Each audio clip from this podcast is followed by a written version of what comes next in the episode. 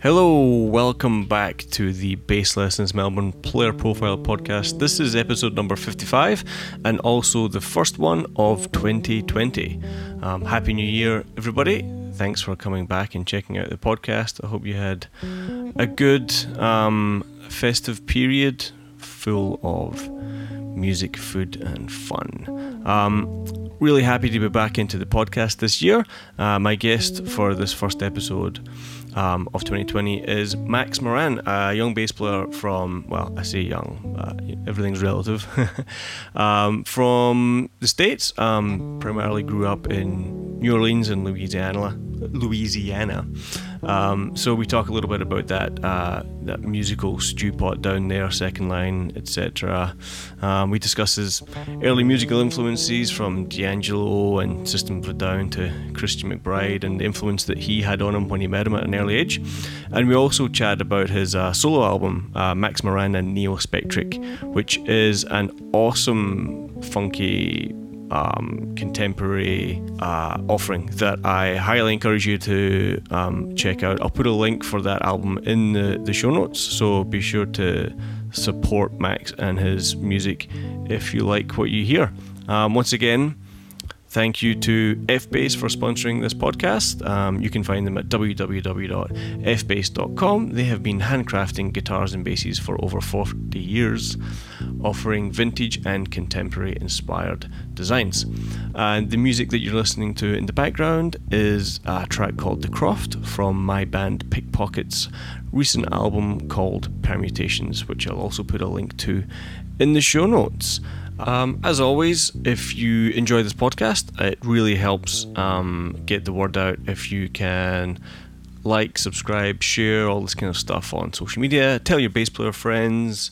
Um, send me an email info at bass lessons melbourne if you've got any suggestions or questions um, all of these interviews are also available on the Bass Lessons Melbourne YouTube channel, which you can find. Um, search for Bass Lessons Melbourne, and it should come up, so you can actually uh, see what um, we look like if you want. Um, and um, sometimes there's some extended uh, jam videos up there as well. Without further ado, here is episode 55 Max Moran.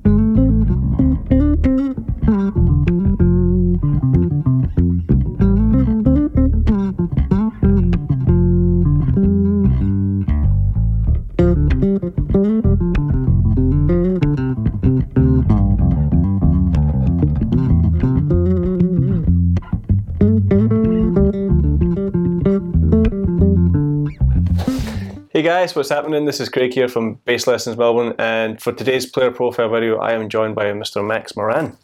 How you doing? How's it going, man? Good. Thanks, for coming over. Oh, thank you, man. Um, welcome to Melbourne Thanks. again. thanks. Yeah. Um, you had a good week here so far. everything's everything's great. Yeah. Yeah. I know. I was telling you in, in the car, but Yeah. uh, These guys didn't, yeah. yes. They weren't privy to that conversation. right. Right. Uh, no, Melbourne's Melbourne's awesome. Yeah. I'm having a good time. Yeah. Um, now you're from Louisiana originally, is that right? Mm-hmm. Yeah. I was originally born in a small town called Cane River. It's about four hours like outside of New Orleans, but um, I mostly grew grew up in New Orleans. Okay. Yeah. Yeah. The small town. There was there's nothing there. it's beautiful, but Yeah. you know, just rural. Like Did you go to school there and stuff? Or, I mean, like you say, mostly grew up in New Orleans. Did you move? I moved there when I, when I was ten Right. to New Orleans. Yeah. Okay. So And were you playing music already at that point? Or, um, yeah. Actually, my my parents uh had me in like violin lessons no. when I was five. Yeah. Five year old playing violin? Yeah. That must have been painful for all involved. It was. I didn't really like violin, uh, and I, I didn't really like practicing. My mom would like stand next to me to make sure I would practice. Yeah. Uh, That was like, I, I used to do piano lessons as well, and same thing. I'm grateful for it now. totally, But at the time, it's just like, this is lame. yeah. You know? but I did. I did. You know, I like. I even though I didn't really enjoy practicing because it felt like a chore. I did like when things would start to sound good. You know, it's like, oh, practicing's not so bad. Like this Yeah. sounds. This sounds like music now. yeah. If I do this, then this. Yeah. But doing that is the hard part, right? Yeah. There's no shortcuts No. with, with any musical instrument. Right. Yeah. So, how long did you stick at violin for? Uh, when I when I was ten, I started playing guitar, Okay. and then play guitar for two, I guess about two years, maybe three, and it, yeah, th- about three years. Was it just a guitar in the house, or My dad had a guitar. Um, he still has it. He had like a, a, a nice guitar, like a Les Paul, Mhm. um, and he was nice enough to like let me mess around with it. Uh, and then my, my first guitar teacher was like, "No, that thing's too nice. Like you, you need to get something crappy so you can earn, right? work your way up? Yeah, he's like, you gotta you gotta buy him like something less expensive and put that thing back in the case until he's older. Uh, so I, I got like this little Danelectro guitar, Oh, okay. um, but I, didn't- I didn't get that far on guitar. I just learned a couple chords and was Yeah. learning a lot of like rock songs, like Yeah. System of a Down. Ah. That that era of rock. yeah, yeah, Dig it, dig it, dig it, dig it, dig it, dig it. yeah. that was that was my jam. I pro- I probably learned like you know most of the songs on that record. You know? What was it? Chop Suey? Was that the Uh-huh. Uh what was it? Toxicity. toxicity? Yeah. Uh and I started playing bass when I was like 13. Mhm. Um actually with the guitar player that's pl- that I'm playing with here. Mhm. His name's Cliff Hines. Um that was like my first band that I was in when I was a bass pl- as a bass player. Yeah. Yeah. Like he needed a bass player and I'd been thinking about switching to bass. And then his like neighbor was selling a bass. Oh, so it all worked yeah. out. What was the name of that band? uh, that's a good question. Because high school band names are always quite Yeah. funny. Yeah, yeah, because I can't even remember. I th- remember one of the names that was like thrown around was Four Stripe. yeah, it's stupid because because one of us had like these fake Adidas shoes four that had four stripes on them. but I don't think I don't think that's the, even the name that stuck. I can't think of the name now. But yeah, that's that's good enough for stripe. And so was that doing like System of a Down stuff or yeah, yeah, like Yeah. rock rock songs. Hard rock. He- he- Cliff had some originals. okay? And then we also did covers like the Vines and the the Hives. You know Strokes. bands? Yeah, yeah, All, all of the the bands, yeah, the Killers. yeah, yeah. Yeah. So yeah, it was the, it was that era. So you were you were like a, a rock kid. I liked rock a lot. Yeah. Um, at that time, you know, um, actually, like some of my the first stuff I listened to was like D'Angelo. Okay. Um, and my, my parents listened to like all kind of different music, Yeah. especially um, my mom liked Willie Nelson or like uh, Motown and Mm. stuff. My dad listened to like opera, blues, jazz, Mhm. fusion. Like he was into So everything. it's quite a spectrum. yeah, Yeah. So he's a, he's a big music appreciator. But then yeah, it's something you know something about that that time in your life when you're all angsty. Yeah, And full of teenage boy for sure. Yeah, I mean, I was the same when I was that age. I was, I was playing ho- you know, more like the Metallica, Pantera mm-hmm. stuff. That's where I started out, mm-hmm. kind of playing bass. Yeah, um, but I mean, you're in New Orleans. Like, what about Second Line and mm-hmm. And all of that? Was that on your radar? Or that wasn't cool. Um, no, it it was it was actually like I, I still to this day would, would like to like start playing tuba at some point because Yeah. like I love brass band. So that you can walk down the street and play. yeah, yeah, Yeah. I love brass band music, but like none they never need a bass player, so I can't really you know Yeah. uh, participate. But um, yeah, I, and then when I was like 15 or maybe 13, I don't know, when I started high school, I went to a, uh conservatory high school in New Orleans. For for music. Mhm. Oh. Uh, So did you have to audition for that, or yeah, yeah, you auditioned on? on bass. Um, and then that's when I started playing upright too. And so I got more into jazz. Proper bass. Yeah. yeah, some people will say the the real yeah. bass. Yeah, yeah. which I don't agree with. they're both they're both proper. Yeah, yeah. Um, okay, so you're conservator of music, so that's kind of, is that really where you kind of decided that you wanted to be a musician, or hmm I mean, was that always on the cards? How did you? Uh, it was yeah, it was a decision because like going to that school, they didn't have academics, so you would only go for half of the day, and then the first half of the day, we had to I had to go to a different school. Oh, okay. And so, like freshman year, I think I was in school every day until like 6 p.m. or something, you know? So I was like, I know this is going to be hard. It's going to be like a lot of work, you know? I got to do my homework from a regular school. I got to like practice. I got to, you know? I was like, if I'm, if I'm going to like do this, if I'm going to go to this school, then like I'm going to be, If you're going to put musician. in put in all that time and effort, then it's not going to be for nothing. yeah, yeah. So, And did, did most students, you know, continue on to play music, or I don't know if I'd say most, but probably about half. okay, Yeah, I mean, a good number of the guys that were like in my class, I still play with. Like Yeah. Joe Dyson, Cliff Hines. They're they're both in the band that I'm here with, and we we they're full time musicians, and Hmm. you know we've been playing since high school. We still play together. so there, wa- there wasn't like a plan B or ah, you know, if it doesn't work out, I'll go and whatever. Mm-mm, no, I didn't. Like my my my dad is an artist, Right. so a, a visual artist. Yeah. Um, so he was supportive. That's of good. Me wanting to be an artist, you know. Yeah.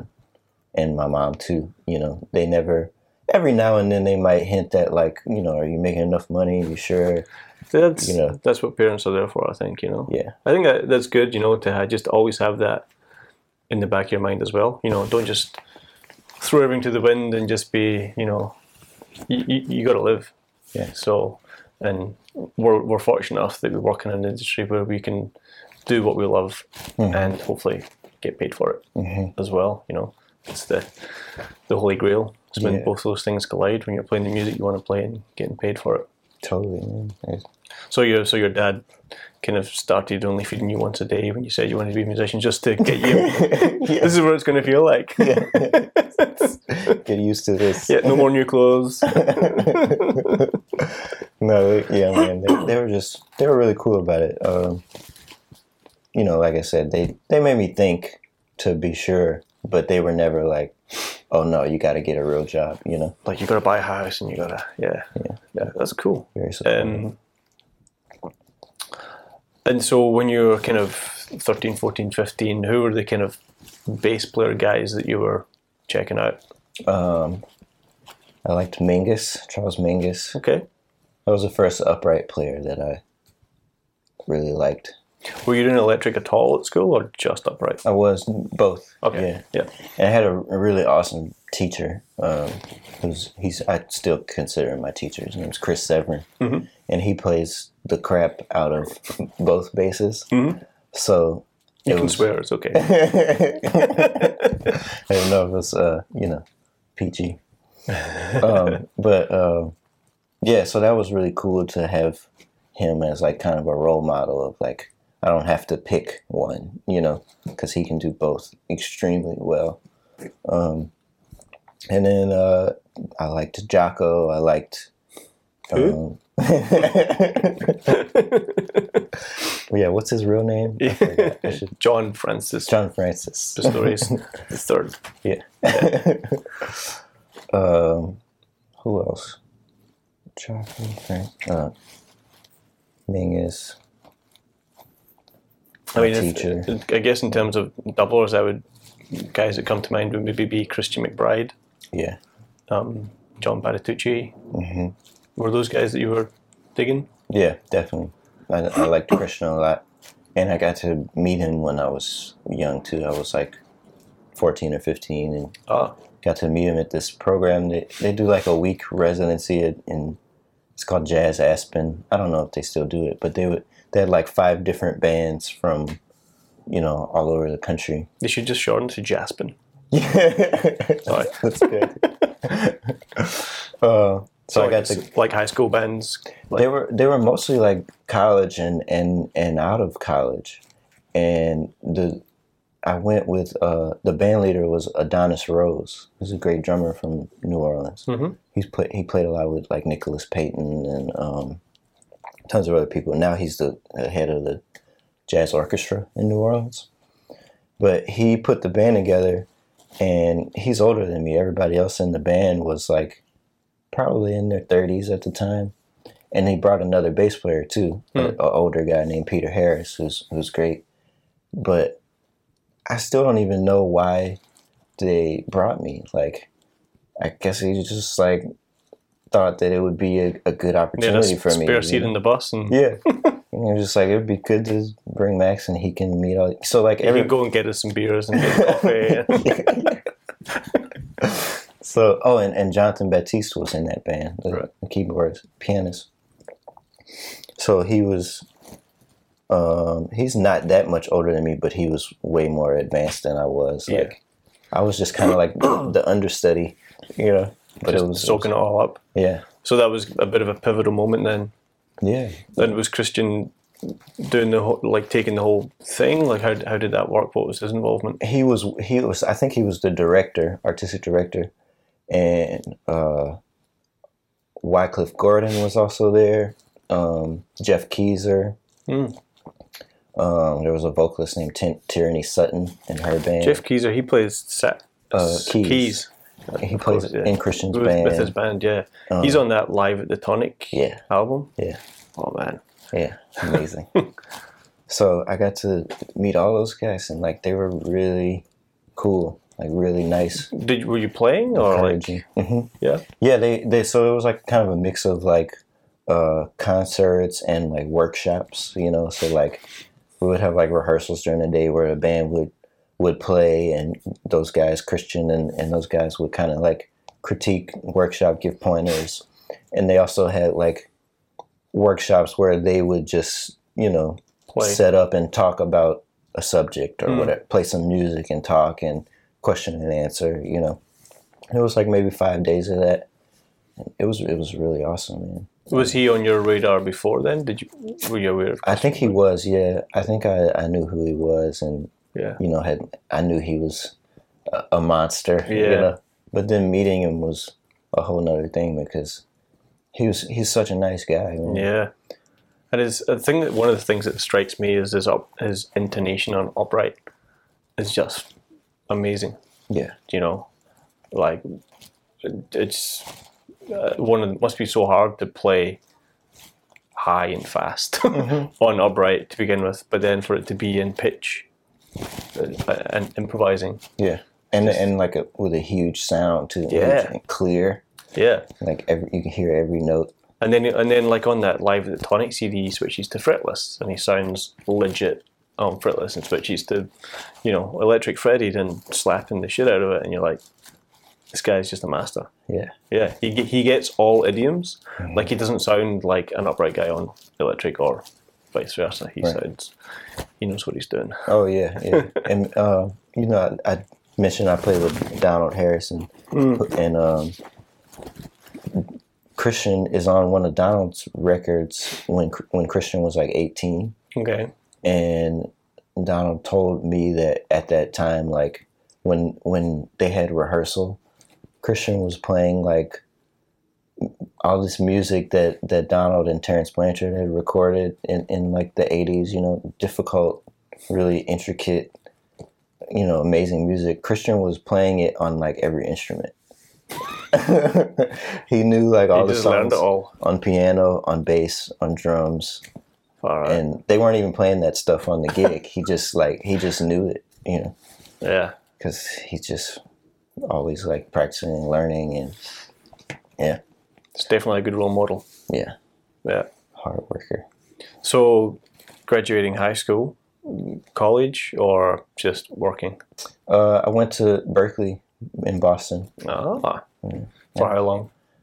Uh, I, it was about three and a half years. So like I, I graduated. I went, went through a summer semester Mhm. to like get out a little earlier. Mm-hmm. Uh, it was a good time though. It was, uh, Fun. Yeah, yeah. It's a really they got an amazing facility, and they, and now it's even. It's Yeah. probably two or three times what it was when I was there. Yeah. But uh, I actually studied some like production and engineering there. Oh, cool. That was really cool. Because there's all these studios that you have access to like pretty much 24 hours a Yeah. day to work on your projects and great teachers. Um, great like it was a great way to meet a lot of people that like I still am in touch with Yeah. today. You know, Yeah. Who was your um, bass teacher there? I studied with a guy named John Lockwood. Okay. who was really cool. Um, Dave Buddha was another one, and uh, John Repucci was another guy, and they were all very different and, and cool. Like you could you could switch every semester if you wanted to, you know, and there was a good number of like teachers to choose from. You know, Yeah. actually Len- Lenny Stallworth, I had, I had some lessons with him too. Okay. He was great. Um, yeah. How did you go with the uh, the climate? Because Oh. obviously, it's kind of opposite, right? oh yeah, I was like Was it tough? my first my first winter there there was like a blizzard and i was like why do people live here? Like why did they settle here in the first place? Snow is a beautiful thing. no it is it is. I, am not that big a fan of the cold but i had a good time though. So, do you like, you know, in all seriousness, do you reckon that uh, would have had an influence on you, maybe moving to New York or whatever? um, i'm sure it would have. Actually i lived there for about six months uh, after college Mhm.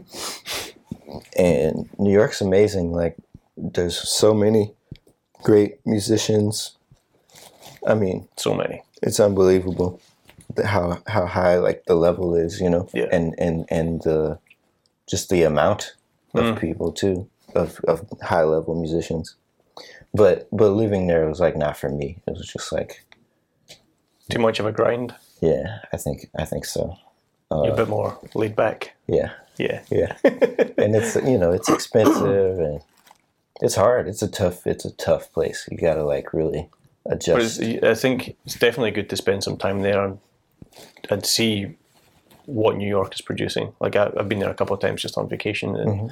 every time I'm just like, wow, you know, the, you can go out every night of the week and be blown away.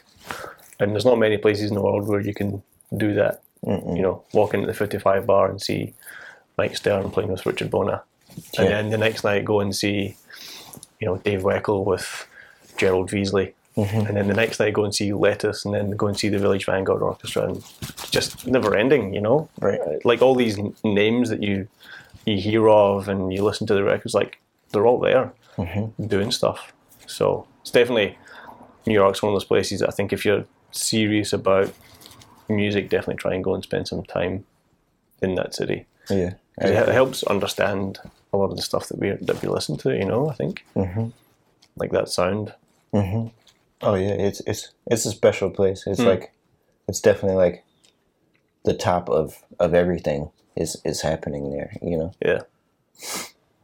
Yeah, it's definitely good to check out.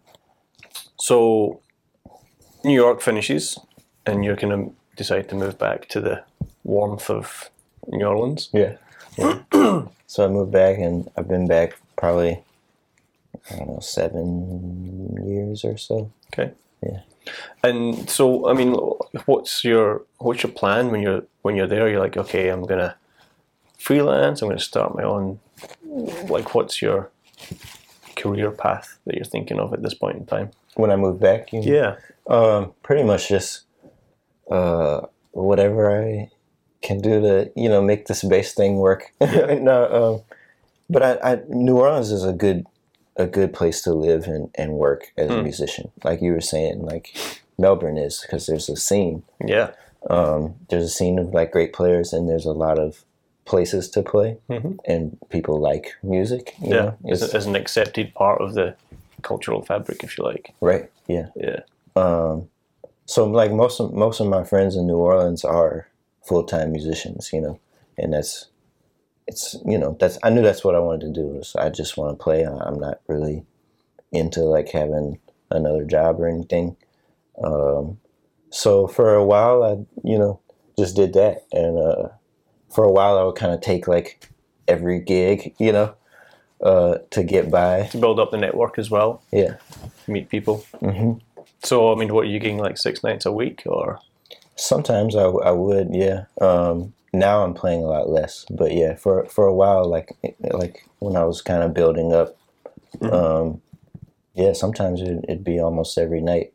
There's there's like a strip, uh, a street called Frenchmen Street that's got a lot of music venues. Mhm. It's not not as famous as Bourbon Street, but it's kind of becoming more that way. Yeah.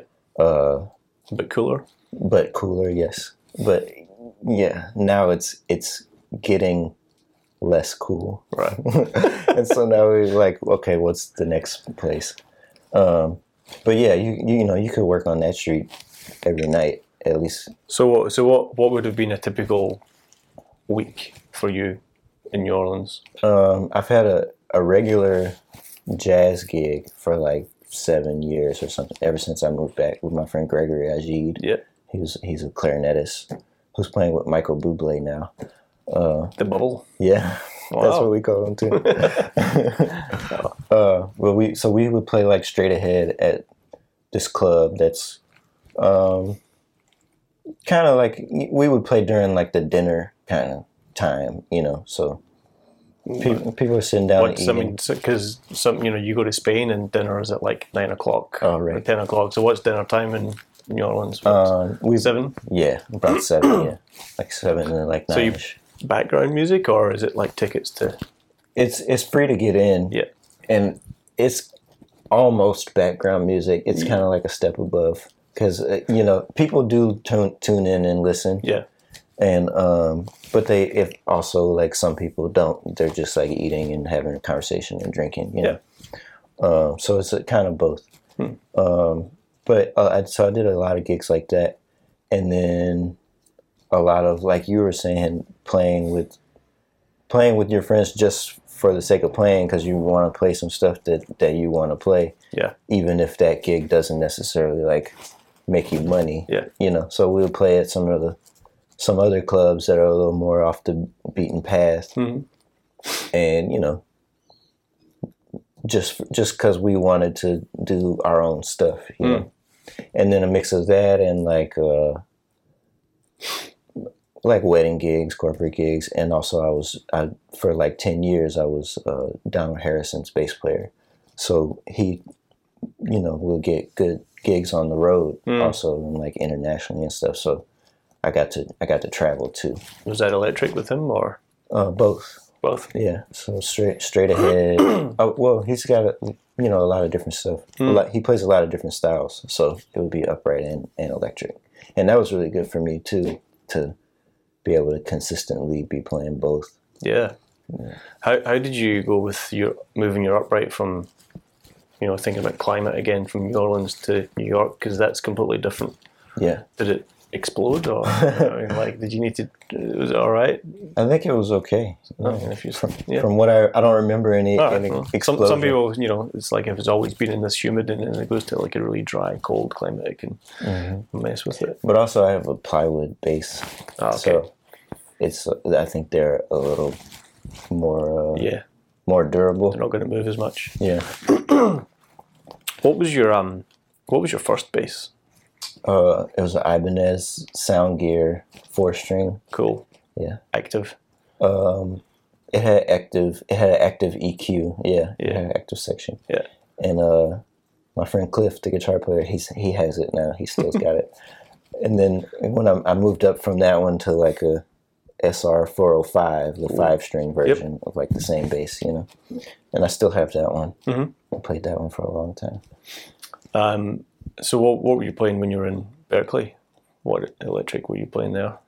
I think I still had that that Yeah. five that that five string most of the time, and then I bought like a a Mexican um, Mexican made jazz bass fretless. Um, For all, for your Jaco licks? yeah, and I'm, I played that one for a while, but eventually like th- that that neck kind of like Hmm. gave out. Like I would adjust it. And it would just like go back out of whack, yeah. And so I don't know. It might be something I did from messing around with the truss rod, you know. Hmm. But I I put um, later I put a Warmoth neck on it, Mhm. fretted, and it's it's awesome. I I love it. You still got it? Yeah, Yeah. really really nice like jazz bass sound with maple neck. Oh, cool. So would you? I mean, we were talking earlier on, but you, you're kind of like a jazz bass. That's your voice, more or less, these days on electric, or I, I I recently got like a a, a semi hollow Warmoth bass that I really like. It's a short scale, Mm. and yeah, it's awesome because it's kind of uh, a mix of like kind of an acoustic sound, you know, like an like an upright, Mhm. but it's it's got also kind of like a like a P bassish sound yeah, because where the pickup is, and so it's kind of like old school yeah, sounding. So yeah, I mean. it's fun. I think I'm still figuring out like where my voice is. I reckon you just got to have a palette, right? You Yeah. know, like any artist. Yeah, You know, um, but there's usually, yeah, yeah, you know, something that you kind of call home, and then depending on what the gig is, you might take the P bass or the jazz or the fretless, whatever. right, right. I think that, that's how I look at it anyway. You know, like my F bass is generally top of the pyramid, and then, but if it's like, you know, this is like a real old school R and B gig, maybe I'll take the the old, you know, P bass with dead strings kind of thing. So just whatever suits, Right. you know, just to try and serve the music better, as as they say. Absolutely. So apart from that regular um, uh, jazz gig, you know, what what else might you do on a in a week in New Orleans? Um, rock, like rock. Well, kind of uh, experimental-ish stuff. So I'm I'm here with uh, Sasha Masakowski at, at Bird's Basement, and her and my friend Cliff, the guitarist, Cliff Hines, they started a band together called Hildegard, and it's kind of, you know, art rock, you know, slash like electronic, um, and it's all it's all their originals. That was like a, um, you know, that kind of a big part of like my my life for a while. Mhm. Um, you know, just playing original stuff with Friends. with friends, yeah, and kind of coming up with all kinds of different sounds. Like it's not really any. They would they would like argue like constantly about what to call it, like what what genre Mhm. to call it, you know. So it's kind of not really anything, just like a, a mix of stuff, um, synths and were you rocking a pedal board? yeah, yeah. And Cliff's like a pedal uh, master, so he he like influenced me to get into that world. Ah, Yeah. it's a slippery slope. um, and then my friend Khris Royal, he's a saxophonist. I've been playing in his band for a few years, and mm-hmm. it's like a kind of funk slash rock, like slash EDM ish stuff. He, what does he call it? He calls it like space funk. Yeah, that's Okay. a fun band. And Yeah. I play a little synth bass in that too. All right.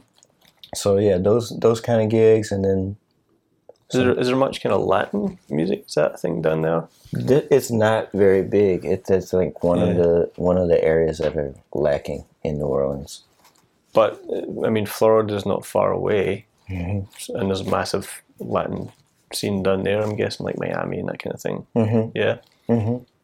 Yeah, for some reason, it's it's like there's only a few kind of Latin Mm. bands in, in New Orleans.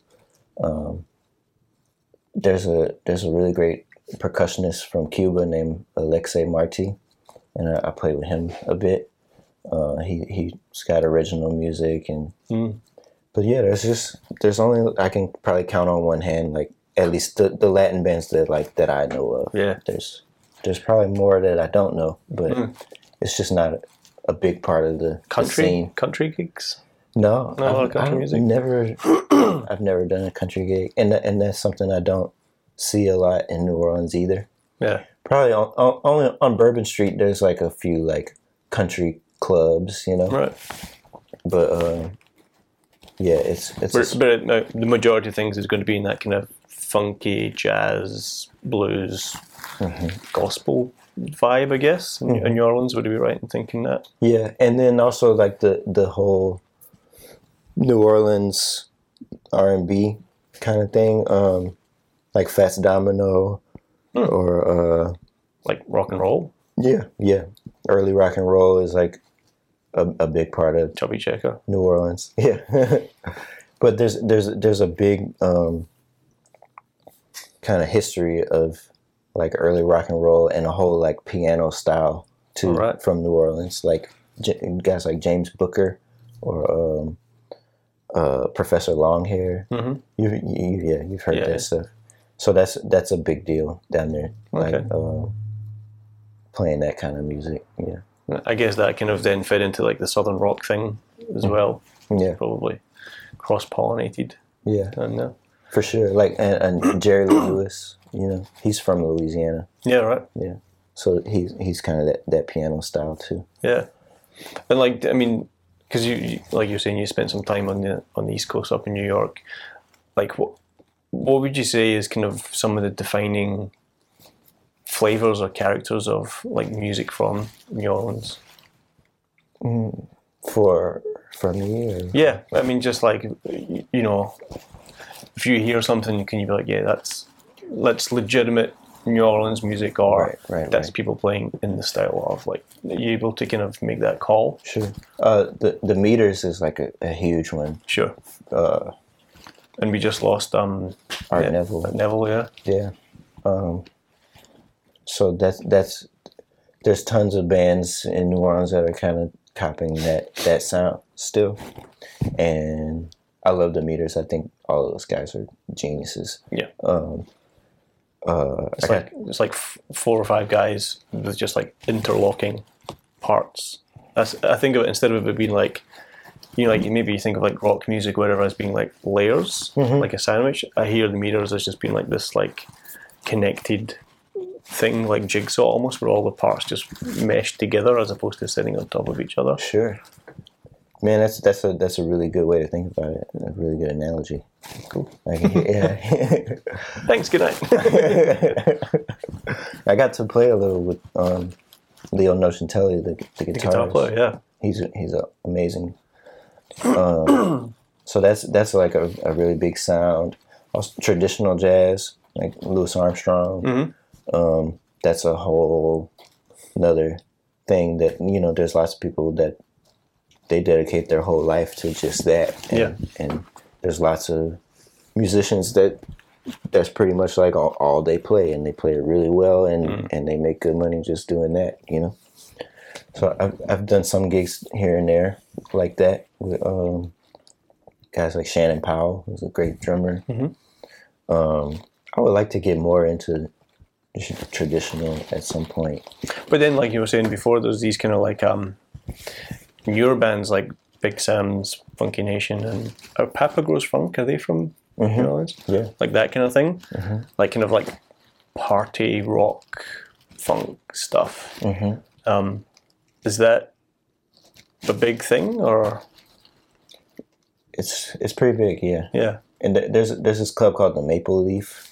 Maple Leaf? Yeah, You heard of it? I've heard of it. Yeah, because I've been checking out um, Papa Grows Funk videos, and they're up there. Or um, Nikki Glaspie Mhm. and the Dr- uh, Dumpstaphunk. Dumpster Funk. Yeah, Yeah, yeah, yeah. I feel like that that's kind of like the, the evolution of like the meters. Yeah. you know, that's like the where that music has gone. I you think so.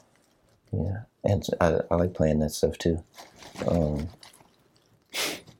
well, yeah, I'm trying to think who have I some gigs like that that I've done, but yeah, you know, Yeah. There's a lot of that going on. And so, when did you kind of? I mean, you, you, your album that you released last year. Do you want to tell us a little bit about that? What's it called, and where we can find it, and how that came about, and Sure.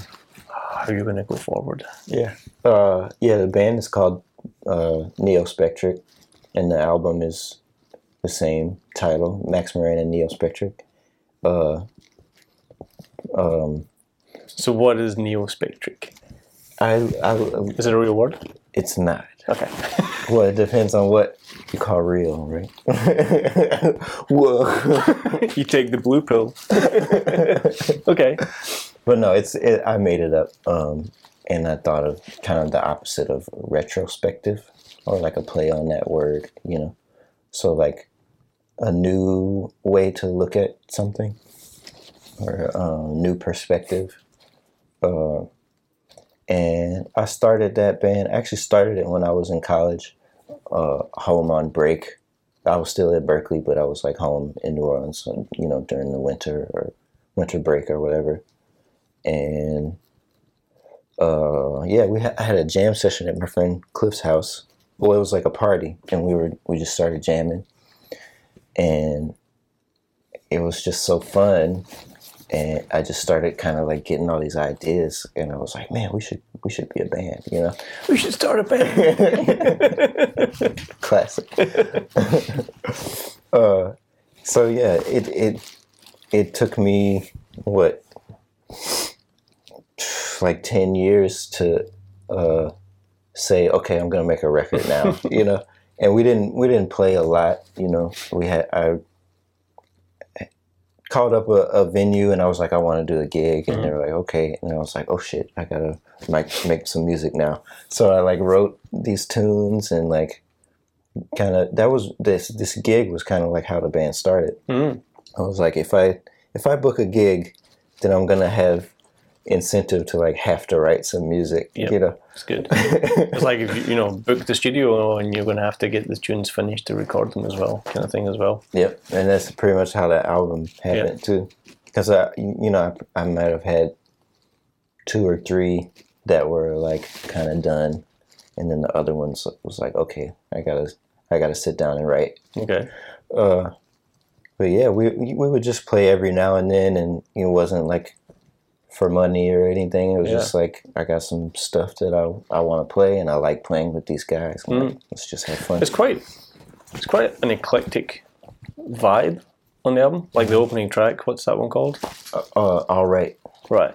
So that's fairly kind of straight up funk stuff, Mm-hmm. and then straight after that, the next track is a bit of a left turn. Mm-hmm. Uh, much more kind of not fusion, but definitely more jazz centric. Mm-hmm. Um, and then from there on, it's just a continuation of different styles. Mm-hmm. Um, it, it obviously speaks to your broad musical taste and, and all the things you like to do. But how do you approach writing? Is it just whatever comes out, you try and make it sound good, or was there a direction? Are you thinking about writing for the guys in the band? Like, how do you go about that? some some of all of that. Yeah. Um, yeah, I think uh, yeah, one of the one of the things that's kind of central or consistent throughout all of it is like a groove, you know. So I was like, I want this to be kind of groove based, not um, like instead of like straight ahead jazz, you know. And I'm and I'm playing electric on the the whole album, so it's like those are the two things that are kind of focal points, like playing electric, playing playing grooves, and also the like improvisation, letting everybody else improvise around the groove, but the groove is kind of there and solid, you know. Yep. Um, which of course it's not like I'm the first person to come up with that, but but uh, but that was kind of the you know That's the underlying ethos. yeah yeah. Um, and then in terms of how the songs are written, like they're kind of all all different. Mm. Some would be it's like okay, I like I came up with this bass line, so now I need to put some chords to it. Okay, now I need to put a melody. Or sometimes the, the chords would come first, or sometimes the drum beat would come first. Yeah. You know? And then just like, okay, what what parts are missing? Let me fix. Let me come up with Did those you parts. do you use like um, a DAW or anything to, to demo stuff up? Yeah. hmm I think at the time I just used GarageBand because Yeah. it it's just simple. There's sounds in there, and you can get an idea of the vibe. Right, right. You can, and it wasn't for for anyone to hear, so it wasn't like Yeah, a big production. It was just like very basic. Will this will these parts work together? Yeah. you know, or not? So, like, how specific were you with like keyboard parts and stuff, or was it like here's a lead sheet, let's play? I mean, or how orchestrated? Because it sounds quite, it sounds some a lot of it sounds fairly intricate. So I'm just wondering how you know, did you have Sibelius? Were you scoring things out, or did that occur in the room? It was mostly like lead sheet, Right. and and it's like a a, a testament to like how awesome all those players are Yeah. because they they came up with stuff that sounds like parts. It Yeah. sounds like they sat down and thought about it and wrote it out, but they they Then that's what you want, really, isn't happened. it? Yeah. yeah. So um, You can take all the credit. yeah. you, you could be like, oh yeah, I just you know I had to like scores and scores of music and Oh, I, I lost them all though, so Yeah. don't ask to see them. yeah, the Dead Scrolls.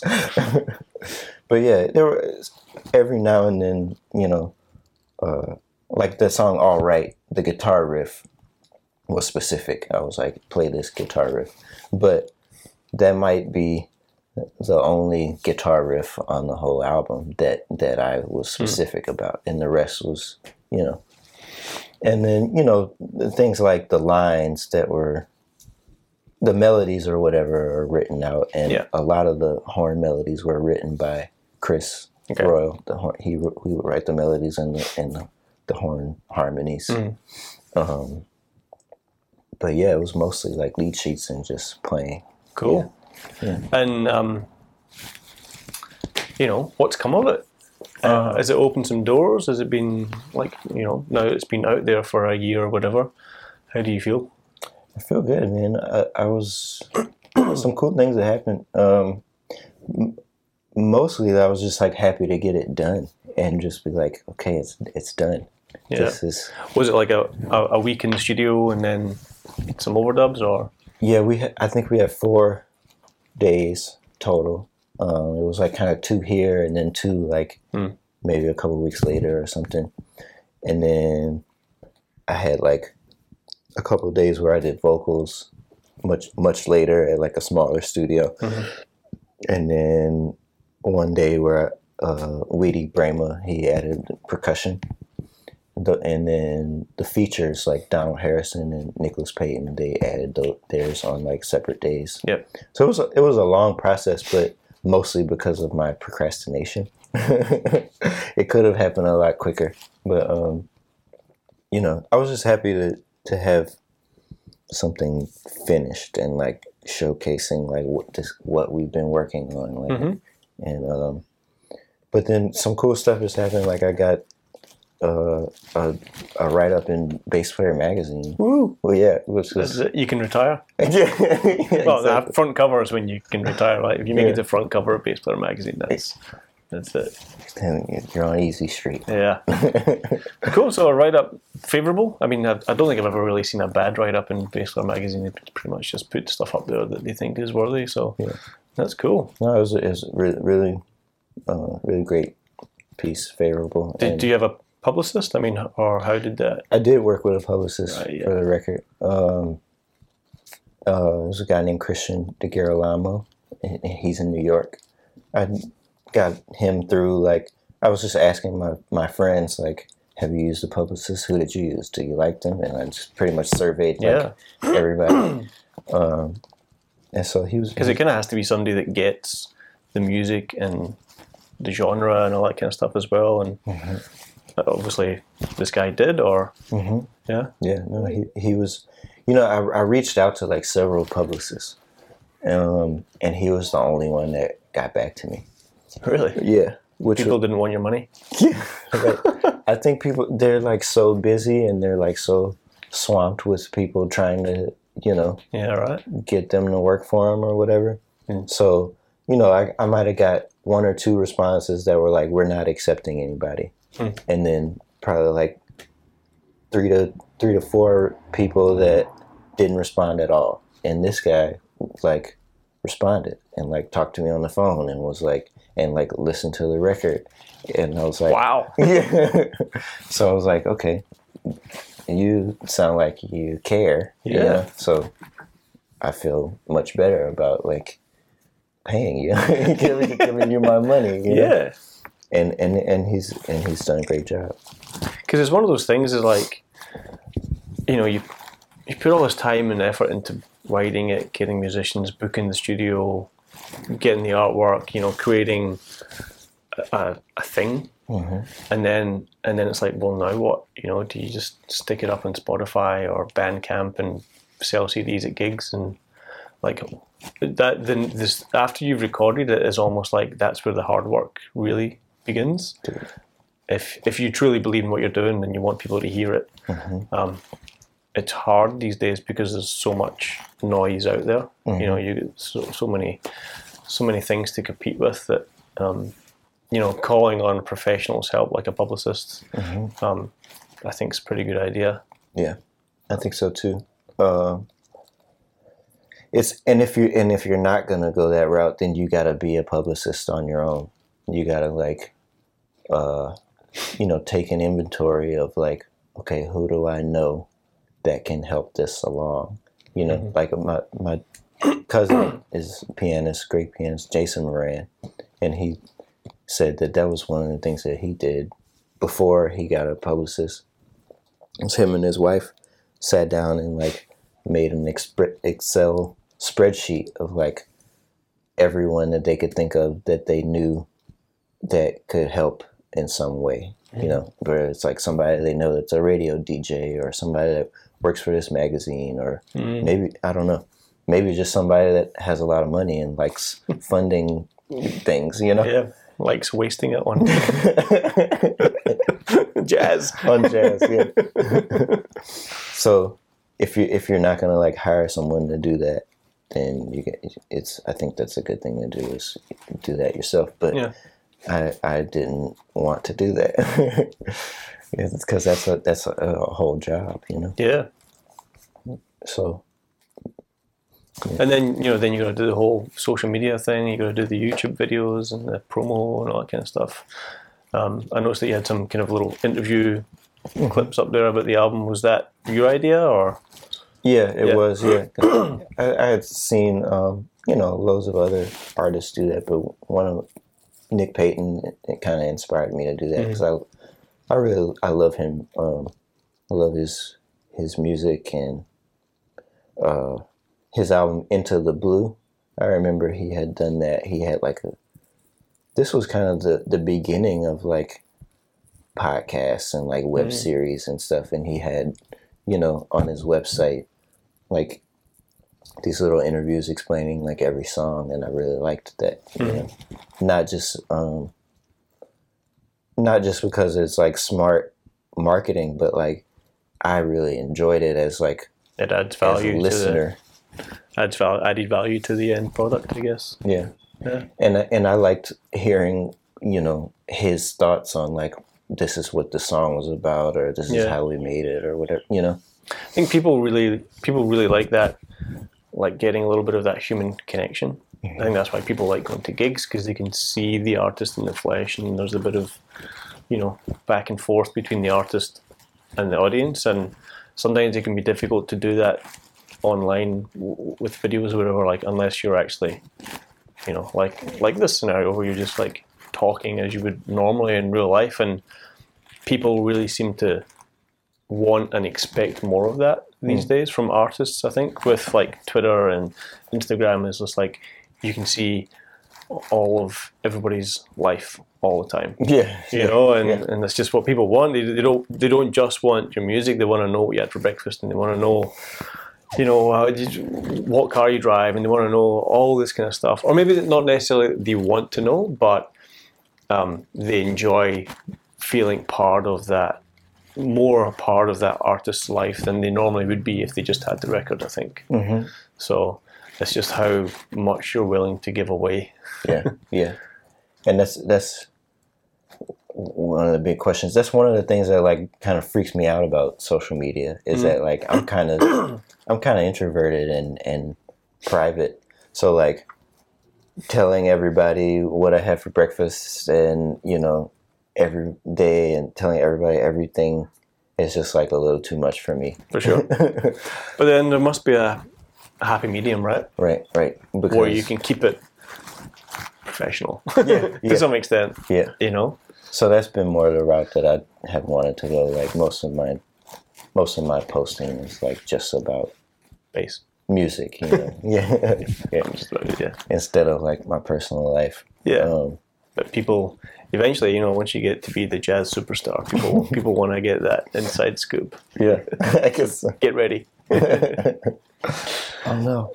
Um, let's talk a little bit about gear and stuff like that. Um, what's your general rig and setup that you use these days? Um, I, I would play. Uh, one of my main basses is this bass, the Crews bass that I was talking about. C R E W S.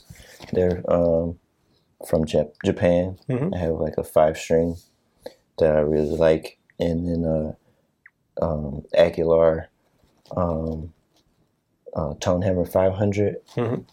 and mostly I use a, a 112, the SL 112. Nice and light. Yeah, it, and and they sound great. And that that is that's my setup for almost every gig I do in New Orleans, like in town. Um, Club gigs and stuff. Mhm. Yeah.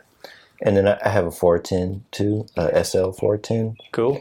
when, uh, for something that's a little bigger, or you know. Outdoor stages kind of thing. But yeah, so that's it's it's great. It's it's You, you were saying that you're an Aguilar artist. Mhm. Do you use any of their pedals or pickups and stuff as well? I do, yeah. I have their their pickups in that uh in several basses actually. I got their super double is in is in my uh Super double with fries. Sorry.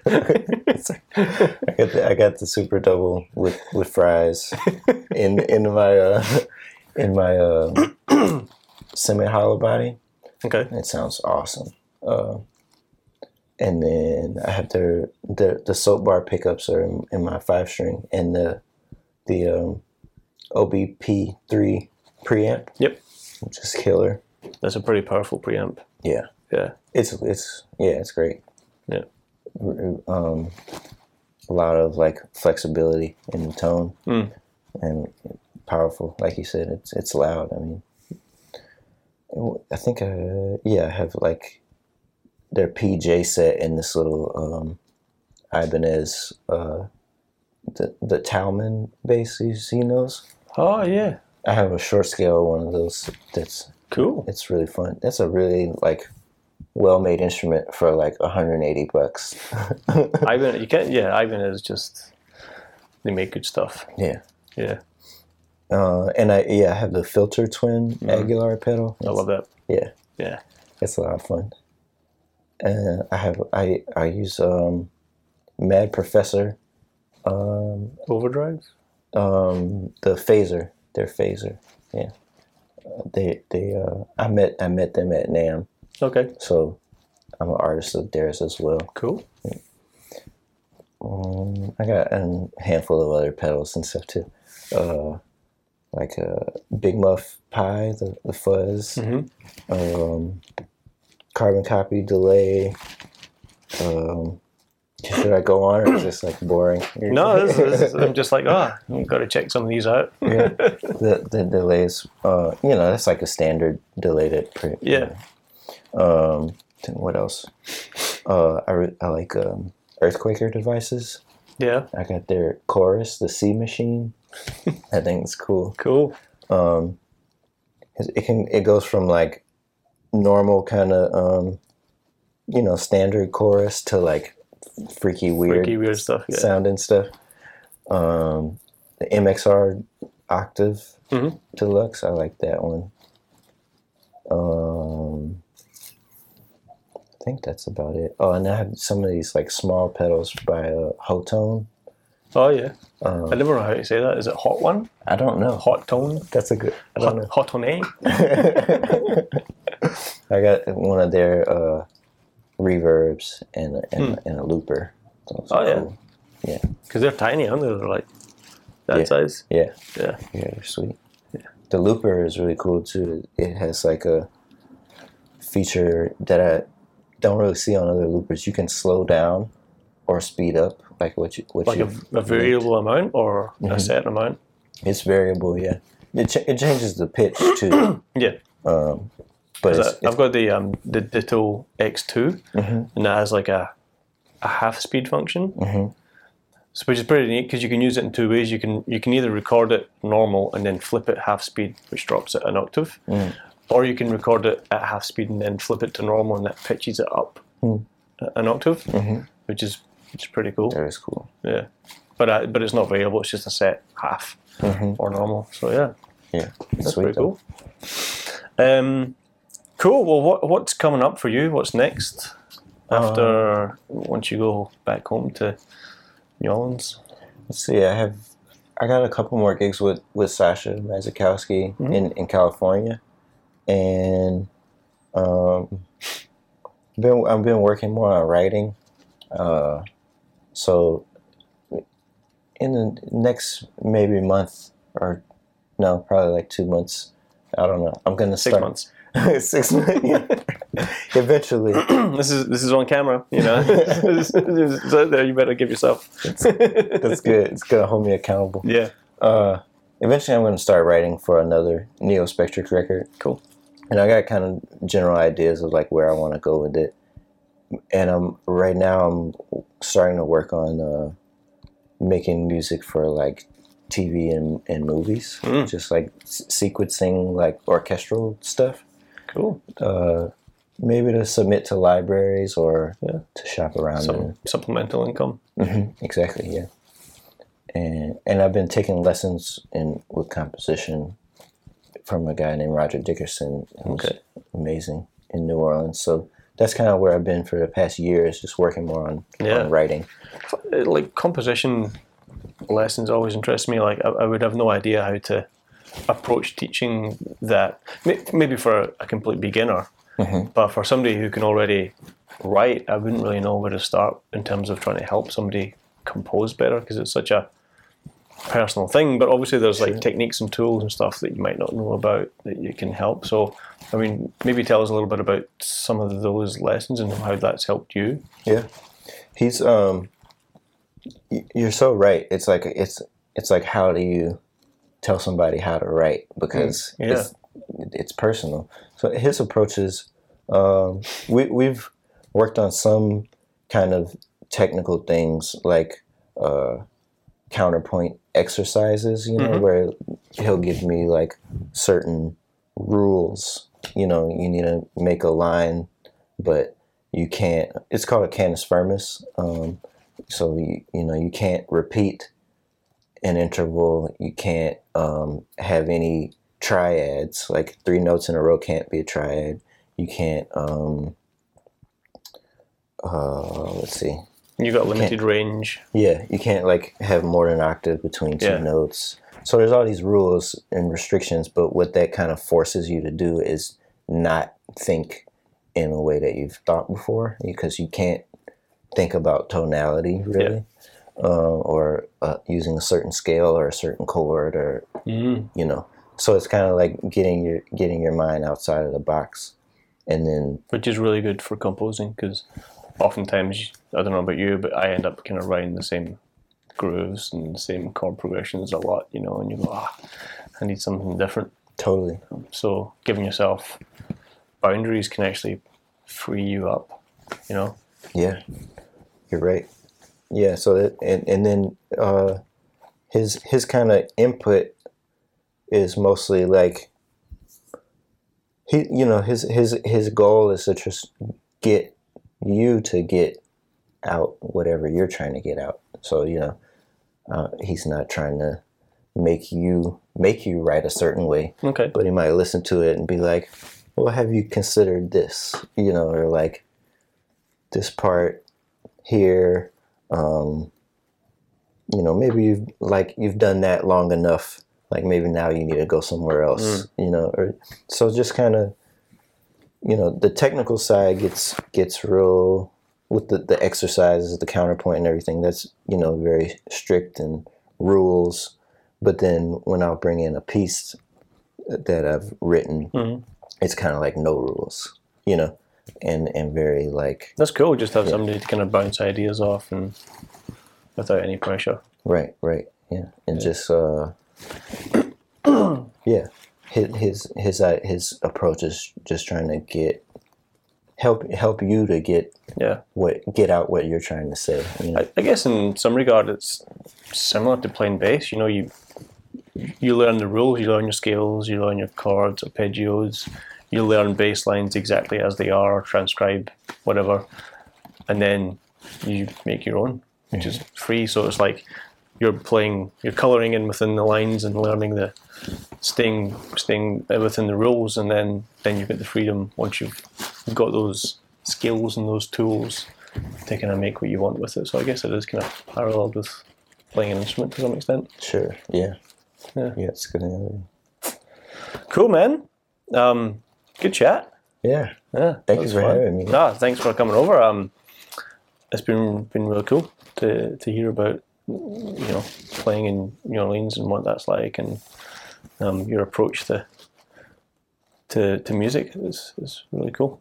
Uh, thanks, man. Um, if people want to check out your music or find out more about you, where is a good place to go?